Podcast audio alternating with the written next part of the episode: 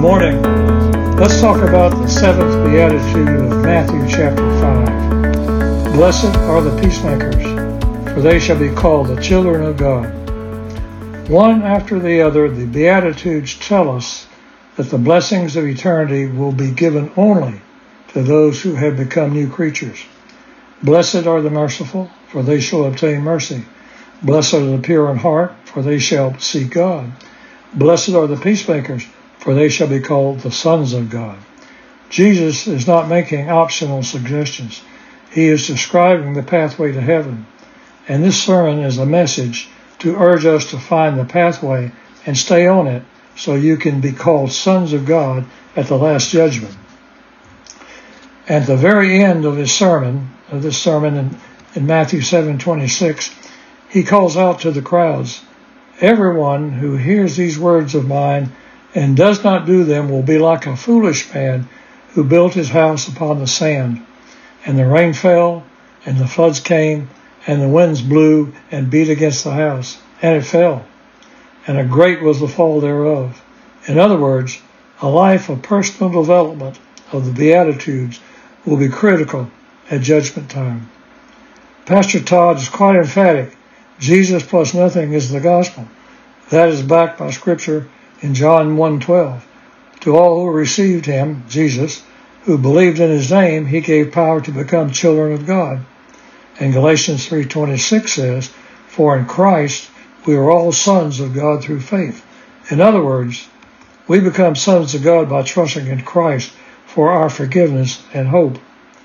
What Jesus is saying in Matthew 5:9 is that people who have become sons of God have the character of their Heavenly Father.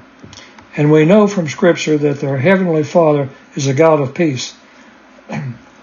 we know that heaven is a world of peace. See in Luke 19:38. And most important of all, we know that God is a peacemaker. God is a peace-loving God and a peacemaking God. The whole history of redemption, climaxing in the death and resurrection of Jesus, is God's strategy to bring about a just and lasting peace between a rebel man and himself, and then between man and man. Therefore, God's children are that way too. We were given a new nature after the image of our Heavenly Father. So, the children of God must be peacemakers. It is by the Spirit of God we are made children of God, and the Spirit of God is a spirit of peace. Let me suggest, if we are not peacemakers, we have not yet matured in the Spirit of Christ, because the fruit of the Spirit includes peace. That's in Galatians 5.22. And those who bear the fruit of peace are the sons of God. Now, let's look at what that means to be a peacemaker. The promise of sonship in Matthew 5:9 points us to Matthew 5:43 and 40, 45 for our main insight. But of these, these texts described how we can show ourselves to be sons of God.